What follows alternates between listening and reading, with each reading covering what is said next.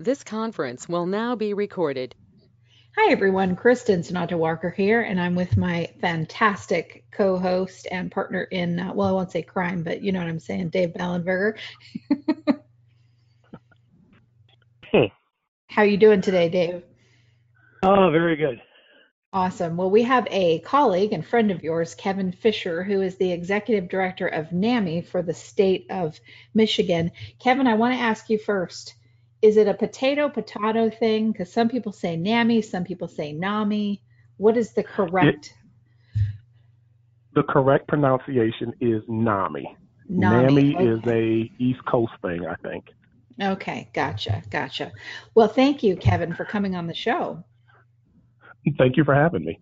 We're going to talk about a lot of things. Um, we're, you know, obviously we're doing our show, The Business of Mental Health, and we're going to talk a little bit too about value-based um, payments, value-based care, and what that is. And we're going to dive into that. But first, I want to find out from you, Kevin, why um, are you in the mental health field? Why is why was that important for you? There's always a story there about anyone that decides to go into mental health care. Well, I'm guilty of being like many NAMI members. Um, I got involved in mental health care in early 2011 um, in 2007, my oldest son, Dominique, was 20 years old and was diagnosed uh, with a mental health disorder. Uh, he was diagnosed bipolar schizophrenic. And um, I learned very quickly that I knew nothing about the mental health care system, um, who the providers were, how to access care, any of those things that, you know, we would normally find kind of easily um, when we talk about traditional health physical health issues. Um, long story short, it was a battle for three years in getting him care, trying to uh, have some continuity to his care, those kinds of things. Unfortunately, um, Dominique, uh, my son, lost his battle with mental illness on mm-hmm. June 27th of 2010. We lost him to suicide. So um, I actually found NAMI. Uh, my wife did looking for ways to help me because I was struggling uh, with the grief uh, and depression. And we quickly learned that I could best help myself by helping other people. Right. So I I joined NAMI. Um, David happened to be the board president at the time, and um, I joined as a volunteer, as many NAMI uh, members are. And one thing led to another. And in 2014, we had a need for a new state executive director. Um, I was retired, um, if that's what you want to call it. and, um, and I felt so passionately about the organization that I raised my hand and said, look, I take a crack at it. And, uh, David and the board, um, gave me that opportunity. And here almost five years later, I'm still here. Wow. Well, good for you. Good for you. Dave, I know that you are just like on the edge of your seat with questions, so I'm going to turn this over to you. All right. Well, well, Kevin and I have known each other for a long time. We discuss a lot of these things as we go down the road. But one of the things I wanted to talk about today is this change, and we're hearing about this through in Michigan through one of our largest mental health providers in the state, which is Wayne County community mental health, and they happen to have a CEO who is a believer in value based payment, as I am. And I'm wondering, Kevin, how you view it. You know, David, I feel very strongly and support value based healthcare as well because it's something um, we should be more focused on. We should be focused on the outcomes, not just the treatment that we provide. Um, and I think you maybe we should get into the definition of value based because maybe some of the listeners um, because of the terminology may not understand what that really means well from where i sit i think what it means is, that where we've where we've been up to this point is that people would come in or patients would come in to see therapist doctor whoever it might be and for that period of time the therapist the doctor they built and there was no question about what did they do, how did they do it, is the patient actually getting better uh, by coming in to see them. I think what value based payment brings out, which is extremely important, is that there has to be some accountability for what people do so that you get paid on the basis of the patient actually improving. And this thing about if I'm depressed and I come in to see you and you ask me, well, are you depressed? Are you feeling depressed? Of course, I'm going to say yes. And then you ask me, well, where do you think that comes from? I'm sitting there looking at you. I think a better question would be is we set up a plan last week to help you manage the depression more effectively in terms of getting up in the morning or doing something. Did that work for you? And then the question answer would be yes or no. And you know, and you go from there in terms of creating the plan. Um, is the way I'm seeing value-based payment. Is that the same way you're seeing it? Yeah, very, uh, very similarly. Um, I think at the end of the day, it comes down to what are the outcomes, as you mentioned. Is the patient getting better? Am I living better with my depression, or are you just asking me a few questions? Are you giving me um, a prescription, and I'm still not functioning. I'm still just going home, sitting in my room, looking out the window. Uh, I'm not able to improve the quality of my life. Um, and the value base comes in, and I think it's worth explaining the term value base means what's the value to the patient or the customer? Is that mm-hmm. customer's quality of life getting better? Am I able to hold a job? Am I able to re- manage relationships with my friends and families and coworkers? Can I go to school? Is my quality of life getting better? And we should be paying providers based on those outcomes rather than, you know, this 15 minute increment thing where a uh, patient comes in, I saw him for 15 minutes, I get the bill this amount of money. Next patient comes in, never discussing are my patients getting better? Right. Yeah, and I think the other part of this too that doesn't always get talked about, and I know this from years of being in mental health, and I think Kevin, you've seen it, is that um, agencies tend to build up their little kingdom, um, yep. where they feel as if they're everything to everybody. What value-based payment involves is you actually have to work together. So let's say, um, Kevin, you're an alcoholic, you're my patient you also suffer from depression, and you have a job. And at lunchtime, uh, there's a bar right next to uh, where you work, and it's very hard for you not to go into that bar and have a drink and possibly mm-hmm. not going back to work. In a value based treatment plan, I'd be working with another agency who provides maybe ACT support or some kind of support in the community where someone shows up at lunchtime and helps me stay out of that bar and then works exactly. with me for a period of time until I want to do it myself. Um, this is going to be hard for many, many agencies to accept. I agree, and, and I think this is positive change, but I think it's going to be slow change. But I think that the outcome is worth the effort because there are many benefits to value based healthcare. And we talk about value based healthcare. I know I'm a mental health advocate, but we're really talking about it across the spectrum of mental and behavioral health care because, as you mentioned, it is about um, your providers working as a team. So it may be you have a primary care physician um, at a particular hospital, but as you mentioned, I may have a substance use um, condition that needs to be addressed. I may have a behavioral health condition that needs to be addressed. I may have another physical health uh, condition, diabetes, that needs to be addressed.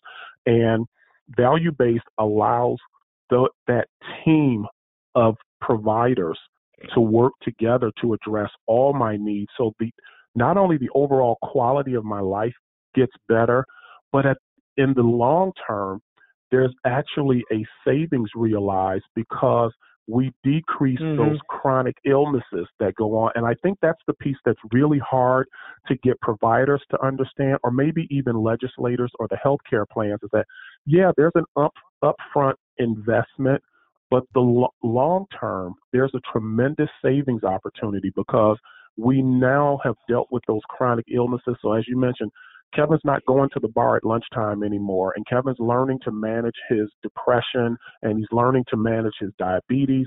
And overall, Kevin becomes a healthier, more productive citizen, which benefits everybody. And this requires a team effort, which, um, you know, and Kevin, you and I are real familiar with um, Wayne County in terms of how things operate in mental health. And we got a lot of agencies out there who, you know, the herd shows up at eight o'clock in the morning. I don't mean to say that in a negative way. People filter through all day long. They bill for it at the end of the day. People get a bonus for seeing uh, more people than they were supposed to. Um, mm-hmm. That's not the way this is going to be anymore. So, you know, there's not going to be more money. Um, the idea here is to save money. And exactly. uh, you know, so I, I think when you talk about that, you know, like you said, agencies are always thinking, well, they got to put more money in it. They got to put more money in it. No, what they got to put into it is more coordination of care. Mm-hmm. And uh, so when Wayne County CMH talks about going to a holistic system of care, that that is real different in terms of the way things have looked for a long time. It is, and it's a it's going to be a cultural change for, for lack of a better term, the industry. Um, and you know, value-based healthcare really ties very closely to the buzzword we've been talking about for years: integrated healthcare. Um, mm-hmm. They work hand in hand, uh, and again, it's for physical and behavioral health. And at the end of the day, what we're looking for is an improved quality of life for the people who receive services, not this billable hours, fee for service um, kind of thing that we've become so accustomed to, um, where again, um, providers are accustomed to the more bodies that come through my door each day, the more I can bill Medicaid or or even the uh, you know private health insurance, um, and it's about making money rather than improving the overall quality of life. And I do want to stop here and say, in making that statement, it's not an indictment of providers. I'm not saying that the providers are bad or have any ill will. It's the culture that we've become accustomed to. That's right. And we realize now that we need to change the focus. And the focus needs to be on the quality of life for people, for the patients and people who receive services. Yeah, the other thing too is this kind of a change affects more than just um, the system per se, but when you talk about graduate schools where mm-hmm. people are studying to become social workers, uh, they're still teaching the same thing they've taught for the same last 25 years. Um, yeah. You know, a goal and objective, and off you go. You know, there's no this whole idea of coordination or even bringing in the concept of uh, systems theory, where you're looking at systems that affect the patient in relationship to the treatment plan. Th- these are not things that are often taught in any graduate school. Uh, so yeah. we have a whole bunch of social workers out there who really don't, and you know who the most resistant group is going to be is going to be therapists. Right. Yeah. And particularly therapists that are uh, private therapists. Um, this is going to be difficult for them. Um, but you know, and again, it depends upon how this all falls out. But having owned an outpatient mental health clinic uh, with 32 therapists, their whole day is around billables. Yeah. And uh, but then again, it's going to put a lot of onus on those that own those outpatient mental health clinics. How are we going to do this? Um, you know, in terms of being able to bring in other people. I know we have a program in Arizona where they have 20 what they call like-minded partners so mm-hmm. that when a patient comes in and they're assessed and everything's done any one of those partners would be participating in the treatment plan based upon the patient's needs now that really doesn't affect their money because they're getting paid for what they do but that does affect in terms of how you look at a patient and then how you keep that treatment plan consistent, which is hard too because all these groups have to be talking to each other. Mm-hmm. Well, you know, you it's interesting. Makes that hard. Well, it's also interesting to think about, you know, again, the culture has been billable hours, for lack of a better term. And when we talk about focusing more on quality outcomes and, and reducing the number of chronic illnesses and basically helping patients truly get better, there is an upside for the provider. So they're not losing all of their revenue. Um, my understanding in value based payments is there can actually be um, rewards or bonuses of sorts for those who do achieve better outcomes, who, uh, because now you're talking about patient satisfaction. Um, and, and so I know initially there are some opportunities for providers who are willing to move towards a value based system that there are actually rewards available to them for achieving these better outcomes. Um, so, and there, and then there are efficiencies. There's uh, less, again, less time spent on chronic illnesses. There's just so much more involved in, and patients have an opportunity to get involved. You know, we talk about person-centered planning, self-determination. All of those issues factor in to building a better outcome for each individual patient. And again, to me, that just benefits everyone. Well, in terms of talking about payment too, is that you know you're going to have what they're going to call a capitated payment, where you're actually, let's say, someone comes in your clinic, and this is a question I want to ask you about too, is that patient comes in and if you're under that kind of a payment, you're going to be expected to give some kind of an estimate as to how long you're going to need to work with that patient in order to create some type of a functional change. Mm-hmm. And, it, and if you go past that, it's on you. So well, what hap- what happens is is you you get your most chronically mentally ill patients where it's very difficult to demonstrate change. You're going to have to be careful of uh, people not cherry picking. Yeah, that's true, and that's something we Mhm. were very concerned about with the um, Michigan's 298 um, proposed legislation a couple years ago. That that's You need to ongoing explain today. bit, Kevin, what that is. Okay, so uh, 298 was is the section of the budget from 2016 where Governor Snyder proposed effectively privatizing the public behavioral health system we have here in Michigan. Right now, Michigan spends approximately 2.6 billion dollars um, on the public behavioral health care system, which includes mental illness, um, individuals with uh, intellectual and developmental disabilities, substance and substance use disorders. Um, the governor proposed basically turning that system and the 2.6 billion dollars over to the Medicaid health plans. And that caused great concern amongst advocates and people who receive services in Michigan for a number of reasons. Um, one of which was, quite frankly, the health plans don't have a very good track record when it comes to delivering care to people who live with mental health, substance use, and, and uh, intellectual developmental disabilities. So there was a commission or a, a work group put together ultimately um, called the um, 298 Facilitation Group, where a number of experts, um, advocates, providers, people from the health plans, people from the Department of Health and Human Services were put together, and we met for really almost 18 months. Uh, we were supposed to deliver recommendations to the legislature on where we thought we should go with behavioral health care in the state of Michigan.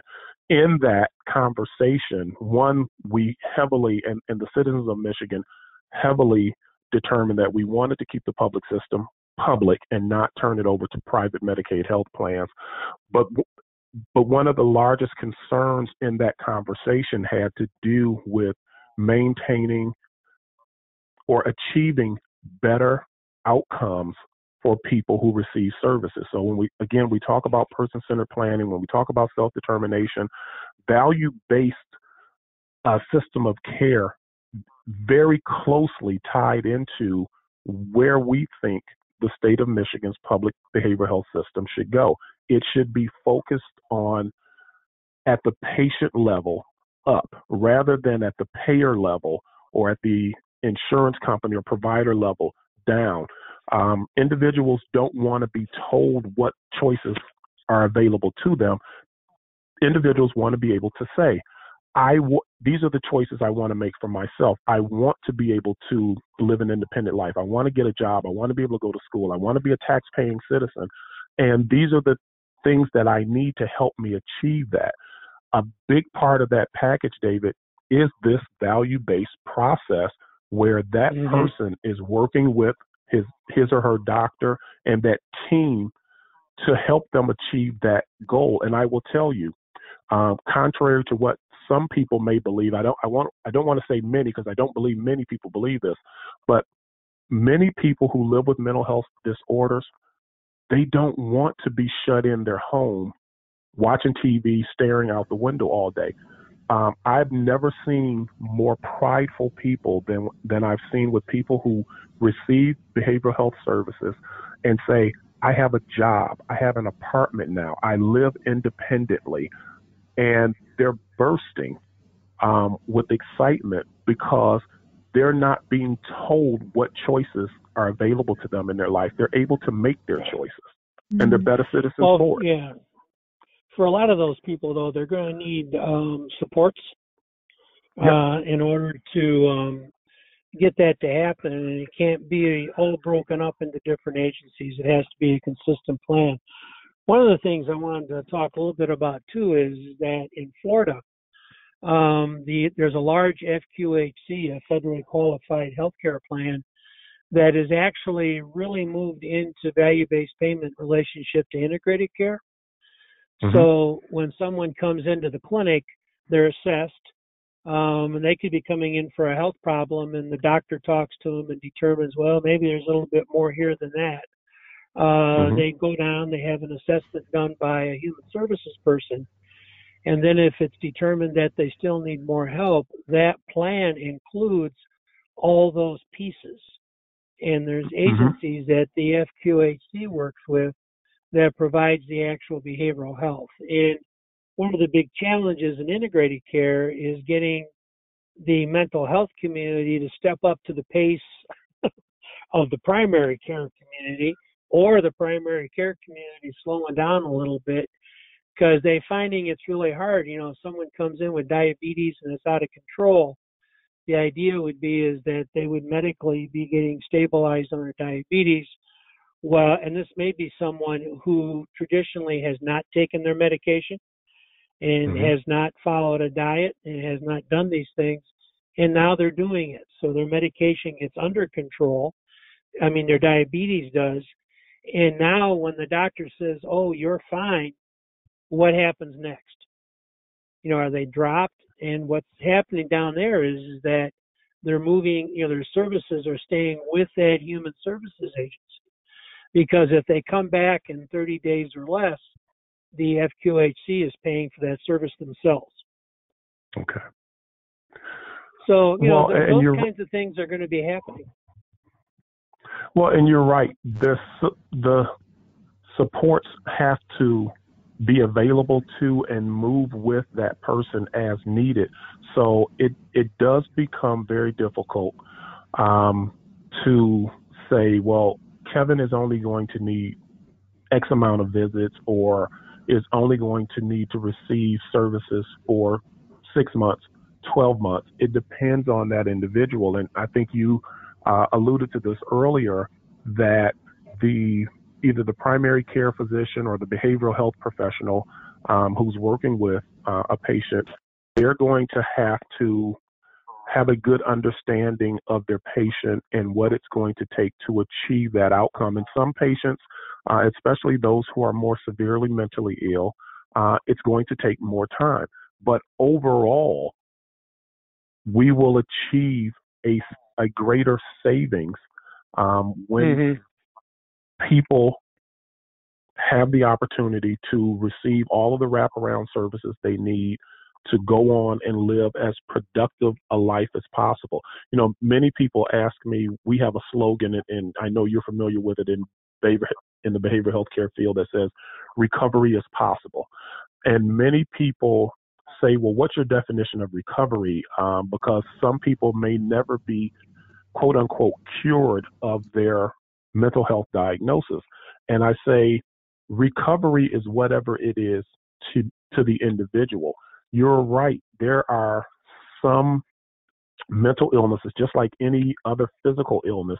Um, the diagnosis can be so severe that that person may need lifelong services just as if if i mm-hmm. uh, have a heart disease or something like that i may need care for the rest of my life but what we've also found is that more often than not many people who live with mental health diagnoses can with proper diagnosis and treatment go on to live pretty independent lives um, and so that's where the focus is and it's very much like um, insurance companies. I, I, a colleague of mine likes to use this um, analogy where he talks about insurance companies don't want bad drivers. Uh, you mentioned before uh, cherry picking. So when when they balance out the rates, they're balancing out the rates because the good drivers, the people who don't have uh, accidents and get tickets, are offsetting the cost for the bad drivers. Well, mm-hmm. in our system of care, there are going to be good drivers and and um, higher cost to serve drivers, and they're going to be lower cost uh, cost to serve drivers, and the system has to allow for that. But overall, the system will save money, and I truly believe overall quality of life is improved for everybody um, when people get healthier. Kevin, I yeah, I think uh, Go ahead, Kristin. Sorry, I've got a question for you. How, what role does NAMI play in these decisions get made about changing to a whole different, you know, method of, of care, which is going to affect how things get billed. And there's a whole ripple effect that people don't, you know, ab- realize uh, that, you know, are in the field. You know, that this means electronic health records have to change processes. That mean this means clearinghouses. Um, this is a whole change in terms of paperwork that gets filled out and how treatment is done. I mean, there's so many areas that this affects. So, what role does NAMI play in helping organizations, um, you know, treatment centers and outpatient mental health and so on, navigate how they're in the heck they're going to make those changes? So that is a great question. NAMI is primarily an advocacy organization. I guess maybe mm-hmm. I should have explained earlier. Um, NAMI is the nation's largest grassroots mental health advocacy organization. Um, we've been around since 1979, and we advocate on the state and federal level um, for quality of care for anyone who's affected by mental illness, not just people who live with a diagnosis directly, but their caregivers. Um, and in many cases, um, when we talk about advocating for better care, we're talking about better education for providers. Uh, we we're talking about um, issues as we're discussing today, uh, value-based healthcare, because at the end of the day, again, that benefits the people we serve or who we represent. Um, so we are involved at the national level in helping write legislation as it addresses patient privacy when we talk about sharing electronic records. Um, we know that that's an issue, um, but we know that there's a way to achieve that. Um, we know that um, some people have raised questions about HIPAA and those kinds of things, and we think we believe that there's realistic legislation and controls that can be put in place where we do protect the privacy of the individuals while also allowing their care team to work together, whether it's a behavioral health care um, uh, provider or a physical health care provider, that they can work together and have a better understanding of how to achieve, you know, the better outcome. Right now, there are many problems in not being able to share that information. For example, we talk about the opioid crisis. Um, most people don't realize that over approximately 55% of all opioid prescriptions written in the United States are written for people who have mental health conditions. Um, if you have a person who has an opioid addiction issue. Right now, I can go to my mental health care provider, my psychiatrist, and get a prescription. And I can go to my physical health care, my primary care physician, and get a prescription. And they may not know that they're both prescribing maybe the same medication or medications that interact um, in a harmful manner to me. They don't have that information. So there's value to sharing that information. And NAMI stays on the forefront of helping write that legislation and help providers um, be able to achieve um, the record sharing in a productive, private, um, managed way. So you're working, uh, then are you working with HIEs or is that something that you get involved with and uh, not as a direct point of contact as we're the ones that can, you know, they're consulting firms not, that do that, but not as a direct contact, at least not here on the state level. Not in my national office, that may be happening. I do know that our national office works um, very closely with um, federal legislators as well as um, in developing processes with practitioners so we can achieve this in a realistic and productive way. Um, and that information, one of the great things about having the national office is they're able to hit things at a higher level than I can, and then they share that information with us um, in the state and even in our local affiliates. Okay. Gotcha. Yeah, you know, I, I was as Kevin was uh, explaining that one thing that came to mind for me is that in many states, like for example, in substance abuse programs, uh, particularly residential substance abuse programs, the state dictates the services that you can provide. And so we, we, you know, I, we work in a lot of states with um, substance abuse programs, and it's amazing how many states think that having someone sit in group meetings for six hours a day is somehow going to change their substance abuse problem or make them better. Um, but yet, if we expect, if we're going to call agencies to task for value-based care and providing the right outcome, then the agencies are going to have to have the opportunity to provide service that they think is most effective uh, in terms of putting together their business plan and what that's going to look like. Because if I'm in the business of helping uh, substance abusers, then the program should be one designed by me. And if it doesn't work, that's on me. If it does work, then I have to be able to demonstrate that it worked. And these are things too on the government level that as they begin to demand value-based payment and people getting paid for providing, improving people's uh, functionality, they're going to have to be able to do whatever they think they need to do to improve that. And that's something that we're not seeing yet either. No, agreed. Um, I mean, so often this is what happens. Um, you know, in terms of providing care, someone is telling them what they can do and what they'll pay for. Um, if I own a business, I want to sell cars. I can sell cars any way I want to. I can give them away if I want to, mm-hmm. but um, I, I should be able to do that in behavioral health too. If I think I have the magic bullet, then I should be able to do it. Um, but that's not the way it is right now. Um, somehow we have governmental bureaucrats who know more about providing services than the people who are on the line every day expected to do it. I think too, um, there's a, and I, am not saying this to offend any of the listeners that are providers. I mean, that we're doing this show to help. And you've got two people, and also with Kevin, you know, you've got three people sitting here that have a long history in this field. But the way that things have been set up so far, there's a lot of learned help helplessness, is what I see when it comes to um, counselors or agencies. Uh, they're already bogged down um, there's not enough funding, uh, there's a constant fight, and then things get changed. And they, just like patients not knowing, well, who do we call to get what we need, neither do agencies and neither do providers. Right. They don't, what central number can I call to find out exactly what the heck is going on? And so the system has created this state of learned helplessness. And what I what I think is going to be really interesting to explore in this show that we're doing is how do we get out of that state so that we can be proactive about this? Um, because that there's enough stigma in you know healthcare as it is, and then especially in mental health, and then you add who which what is the left hand doing what is the right hand doing on top of it? Nobody has a clear answer. Then you know you've got you've got a ticket to getting nowhere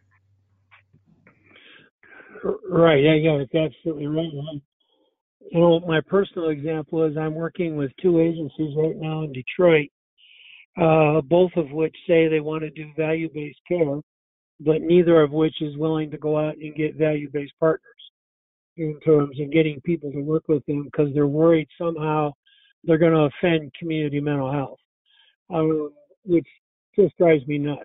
Um, I don't think CMH should be offended at all. I think they'd be grateful if somebody actually stepped up and uh, provided a level of care that met the new standard, or at least worked towards it. Um, people are scared, and uh, agencies are scared. And uh, you know, I, I think at some level too, the system itself doesn't exactly know what it's supposed to do either. Well, you know, I think Kristin uh, brought up a really good point, and and in asking the questions, how do the providers get involved rather than um, have these changes dictated to them and, and they not be involved in the process or those changes not make sense? And the simple answer is this get involved, become advocates. Um, reach out to whether it's in Michigan, the Department of Health and Human Services, or we've got listeners, um, you know, across the country. Get involved. Contact your state Department of Health and Human Services, or or um, whatever agency manages the behavioral health system, and say, look, this is the perspective of the provider agency.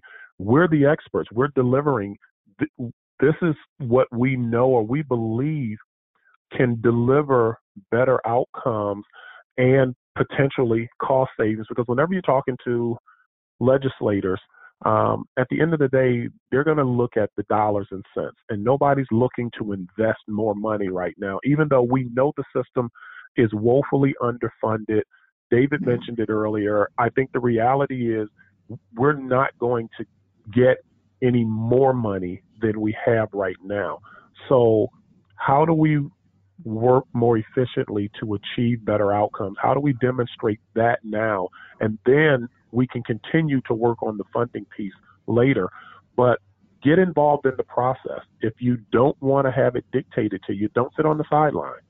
Um, you don't have right. to be a professional advocate um, for you to have input. I know, for example, with the Michigan Department of Health and Human Services, they do have a website uh, where you can see what's going on uh, with issues like uh, the two Section 298 uh, or proposed uh, privatization. You can see what changes are coming, but you can also submit feedback. Um, and so that's what we have to do. We have to become better advocates for what we're good at, for what we're experts at, and what we know will work better because you may know something that I don't that can be a game changer. And if you keep it to yourself, then it's easy to sit there and be frustrated for years and years and say, well, I had a better mousetrap 20 years ago. Well, you didn't share it with anybody. Right, exactly. That doesn't help anyone, especially yeah. this is a this is a sector of healthcare that is all about advocacy. Advocacy drives this sector of healthcare. So think about it, listeners. Um, you, you, know, you have a, a foot issue. There are not national conferences out there about bunions, okay, that are asking you to advocate on the behalf of bunion health. It's not that that isn't important. It's just that it's not a sector uh, or a piece of healthcare that needs a lot of advocacy. Mental health absolutely does. So it's kind of like, you know, do I go out and vote uh, for you know midterm elections or do I stay home? No, get out and vote. Get out and and uh, show up at places. Um, send in your questions. Submit your ideas because these eight these organizations that are collecting all this information are sitting there hoping for people to use their voice because again it's a sector of healthcare driven by advocacy so please get out there and do that i mean that's why we do this podcast get as much information as possible and inspire people to use their voice. Well, exactly. No, and Kristin, right. let me add this because you said something earlier too, um, and I mean this respectfully. Many of us work under the assumption that the people in Lansing or Washington, our legislators, are knowledgeable about what we're talking about. Right. They're not. More right. often than not, they are not experts in this field. When the 298 budget legislation was introduced in 2016, it became quickly and painfully clear that the legislators who would be making the decision, the people on the appropriations committee, really had no knowledge of how our public behavioral health system works. I happen, and I travel the state. I happened to be at a um, a forum on the west side of the state about a month or so ago, and a member of the appropriations committee attended that event and made statements that were not true. And I don't mean that disrespectfully to the legislator, but the fact is, you're sitting on the appropriations committee and you don't know what's going on, yet you're voting on things that affect the quality of life for hundreds of thousands of people. In the state of Michigan, over 300,000 people receive public behavioral health care. Wow. Um, we need to educate our legislators and we need to certainly understand that this is not their area of expertise. So it is incumbent upon us to help educate them. So when we go back to your question about how can providers get involved, we need your advocacy. It is Yeah. desperately needed because the people who are making the decisions don't really have a grasp, a knowledge of what's going on. And then when you factor in the fact that we have term limits in Michigan, by the time we're able to help get a legislator uh, a reasonable understanding of what's going on, they're already in their second term and they're looking at Mhm. well, what's my next job going to be? Yeah. Yeah. Uh, so it's a it's a very difficult situation, and, and there's there's a tremendous need for advocacy. So, Kevin, when are we going to have our next legislative breakfast? you know, actually, I don't have a date, but I do know that there is something in the works. Uh, we're waiting for the new um, legislature uh, to start in 2019, but I do know Okay. that there are, there are organizations planning a legislative breakfast so we can start introducing information to them. Invite our new governor, who's supposed to be pro mental health. Um, Oh, our nice. we're we're looking forward to uh, you know it's interesting. The governor is uh, I think just like with any other situation, you know, uh, we've got a new Democratic incoming governor, and we still have um, a House and Senate that's controlled by the Republicans. So Yeah, Republican. we're gonna there's there's there's gonna be a need to work together. But you know, mental health care is a nonpartisan issue. Um, mental illness does not discriminate, and so what I ask of any legislator, uh, any advocate, is to take off that hat. I'm a Republican, Independent, Democrat, and just look at what's best for the people we serve it should right. really be that. I know I'm a little naive, um, but it should really be just that simple. It should be. Yes. Well, naivete and altruism do walk hand in hand. So those are not Hey. bad qualities. But Kevin, thank you so much for coming on the show. That you have to come on again. This was phenomenal. I you, really Kevin. appreciate the opportunity. Um, David and I, really quickly, uh, when David and I worked together at NAMI, uh, we were often referred to as the Kevin and Dave show. Uh, and so the show, the show goes on. Yeah. Right. That's right. we were Well, called the Kevin and Dave Show. Yeah. tell our listeners where they can find out more about you and about um, you know the organization that you're working with. So you can best learn about NAMI Michigan at namimi.org. So N-A-M-I-M-I.org. Uh, you can reach my office directly at area code 517 485 4049. Uh, I'm out in the public as often as I possibly can um, because this is something that um, I'm very passionate about. David knows um, this is not a job. This wasn't a career choice for me. This is uh, something that um, I have. I feel like I have to do, and um, and so I believe very strongly in that advocacy, and I believe in delivering better quality of care for everyone. So I, I'm one of those people who believes in working with everyone, whether it's providers, legislators, um, the state administration, whomever. However, we achieve those goals. Patients, Uh, if you have an event going on or something you think NAMI needs to be involved in, don't hesitate to reach out to me. Absolutely. Absolutely. Well, Dave, thank you again for bringing an incredible guest uh, and uh, doing the Business of Mental Health show with me. Oh, thank you, Kristin. It's been this is fun. Yeah, yes, it is.